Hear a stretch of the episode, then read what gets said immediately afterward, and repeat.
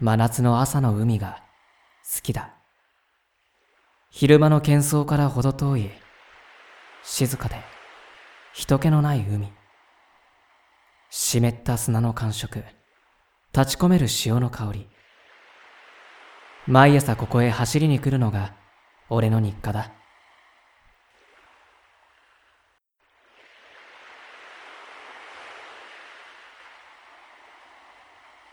うん？だからこの日、俺がそれを見つけたのはただの偶然。というよりはきっと運命に近い何かだったんだと思う。なんだこれ。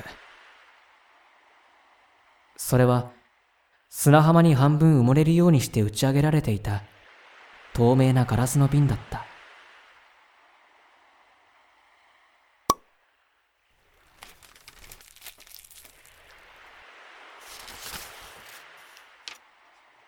中身はイラストと手紙？淡い色使いで描かれた空の絵と細長く折りたたまれた手紙。そこには几帳面な文字がびっしりと綴られていた。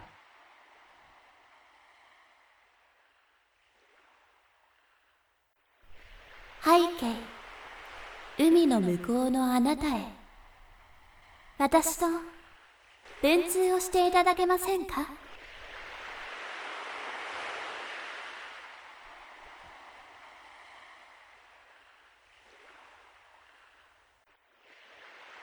むせ返るような夏の匂い、肌を焼く太陽の熱。忘れられない夏が始まろうとしていた。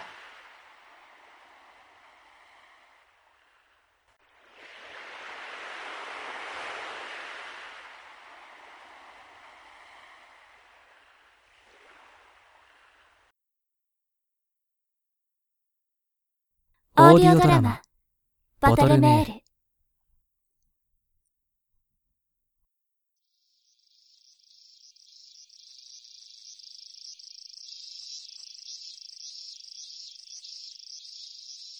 あさってから夏休みだが、くれぐれも浮かれてバカな真似をすることのないように。いいか？お前たちはもう高校にねん生だ。受験はまだ先だが、そろそろ将来のことを考えて勉強にも真面目に取り組むように。中学を卒業してから東京の高校に進学するために一人で上京した。それからもういちねんとよんかげつが経とうとしている。高校生活はそれなりに充実していた。ねえねえ翔くん、私たち今からカラオケ行くんだけど、よかったら一緒に行かない？ああ、悪い。俺この後サッカーの練習試合があるんだ。また今度ね。ごめん。ああ、そっか。相変わらず忙しそうだね。試合頑張ってね。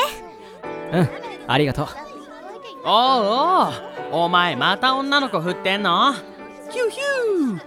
モテる男はつらいね。おっ、なんだよもう。そんなんじゃねえよ。まったまた。ミカちゃんもこんなやつじゃなくてさ、俺とかどう？えー、えーってなんだよ。釣れないな。俺がわざわざ東京まで出てきたのは、サッカーの強豪校であるこの高校に進学するためだ。プロのサッカー選手になる。そんな、きっとどこにでもありふれた夢を大事に抱えて、ここまで来てしまった。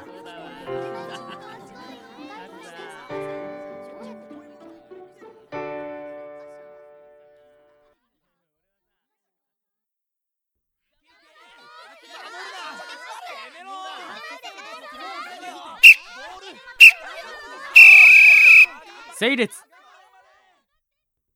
礼。翔くん。はあ、小谷。お疲れ様。はい、タオル。ありがとう。いえいえ。これがマネージャーの仕事だからね。試合負けちゃったね。ああ、にたいいちでいってんさか。悔しいな。でもまあいってんさで済んでよかったかも。翔くんがシュート決めてくれたおかげだね。さすがだよ。たまたまいいタイミングで俺のところにボールが来ただけだって。またまた謙遜しちゃって。サッカーは相変わらず楽しくて、学校にいる間は周りのやつらより少し上手くて、でも負けは負けだから。他校生徒の試合のたびに俺より上手いやつなんて吐いて捨てるほどいることを思い知らされる。さてと撤収しますか。反省会は後でだね。ああ、ああそうだ小谷。お、何かな。なんていうか、その最近手紙交換って流行ってたりするのか、女子の間で。手紙交換っていうと、例えばどんな？授業中に回したりするやつ？ああ、そういうのじゃなくて、こうちゃんとした手紙、いわゆる文通みたいな感じの。いや、私は特に聞いたことないけど。なんで？手紙でももらった？なあ、いや、まあそういうんじゃないんだけどさ。そっか、ありがとう。うん、どういたしまして。は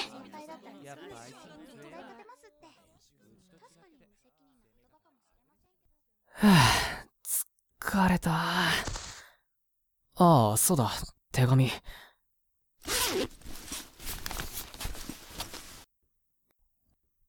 今朝拾ったガラスの瓶を改めて手に取ってみる。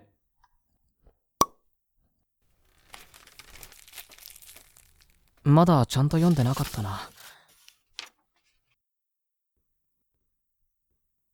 背景、海の向こうのあなたへ。私と文通をしていただけませんか。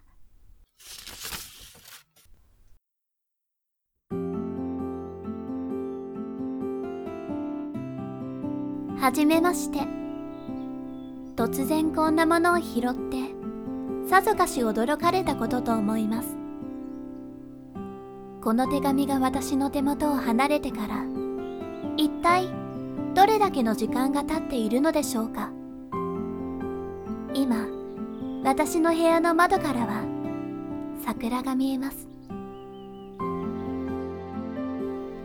少しだけ私の話をさせてください。本当は人に聞かせるようなものではないのでしょうけれど、顔もわからないあなたにだけ無責任に打ち明けてみようかと思います。きっとあなたと私がお会いすることはないでしょうから。私は一日一枚空の絵を描いています。この手紙と一緒にボトルに入れたのはさっき書いたばかりのものです。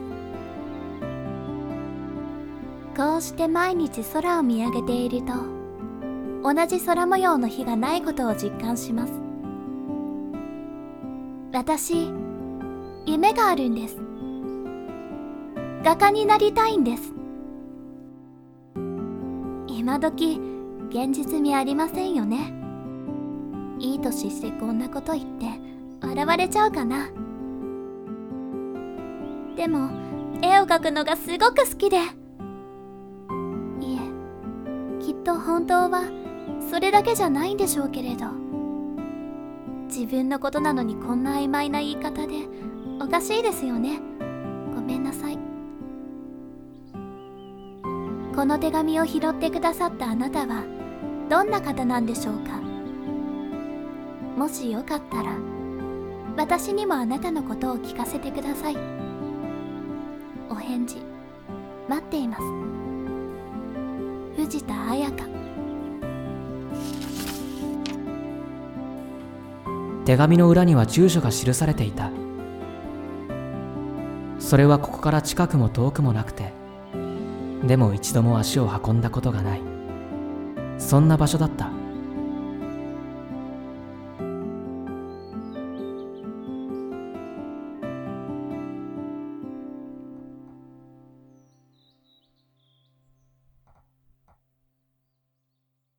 翌日、高校に向かう途中で便箋と封筒を買った。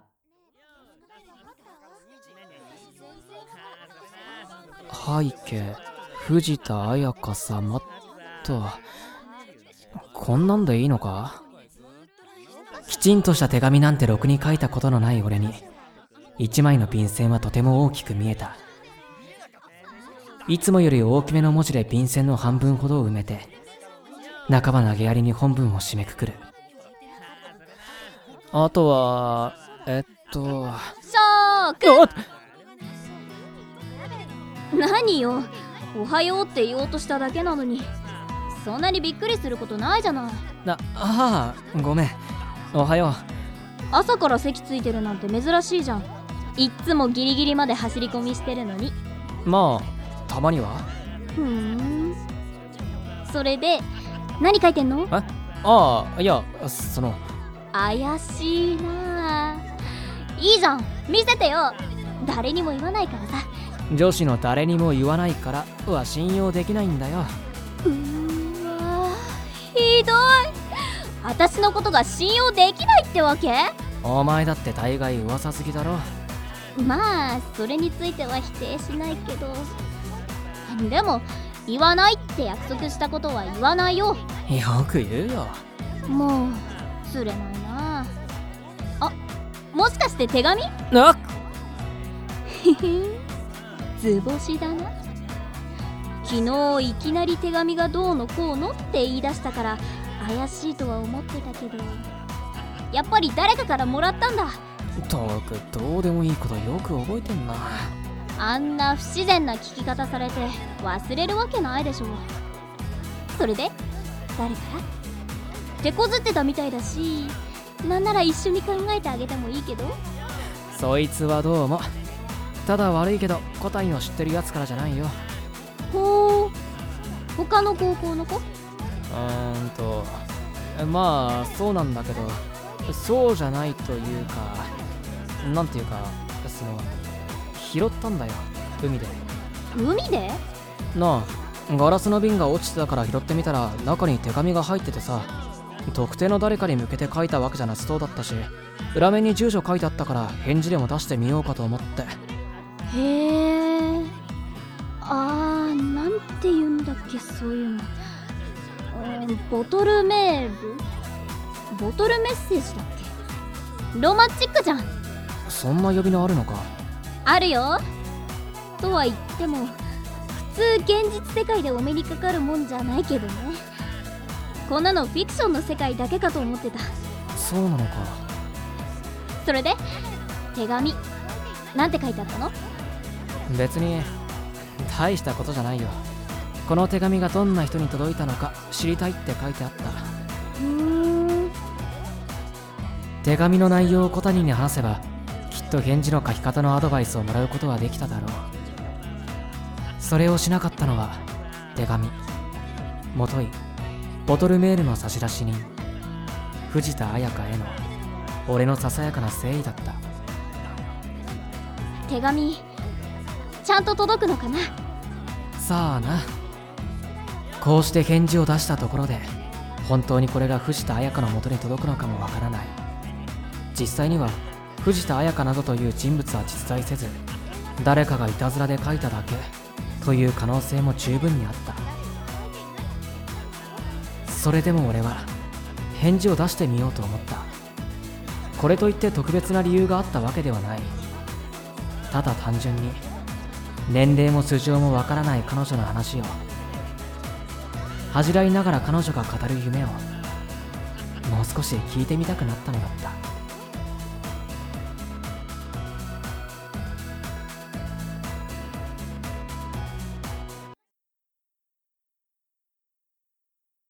それから学校は長い休みに入った。手紙を出してからいっしゅうかん以上が過ぎて、俺は少しずつ藤田綾香への興味を失い始めていた。拙いながら一生懸命書いた返事が誰に届いたのかもわからないというのは少し寂しい。やはり誰かのいたずらだったのだろうと諦める傍らでがっかりしている自分がいた。届かない手紙のためにポストを覗いては肩を落とす日が続いた。そんなある日だった。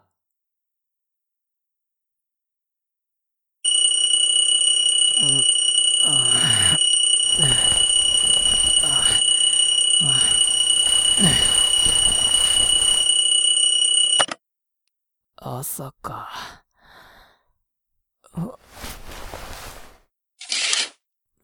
あああ。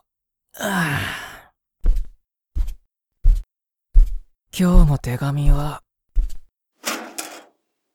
あ、これ、もしかして。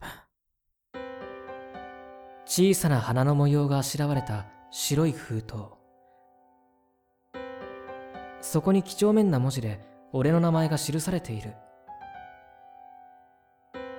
見覚えのある文字。間違いなく藤田綾香からの返信だった。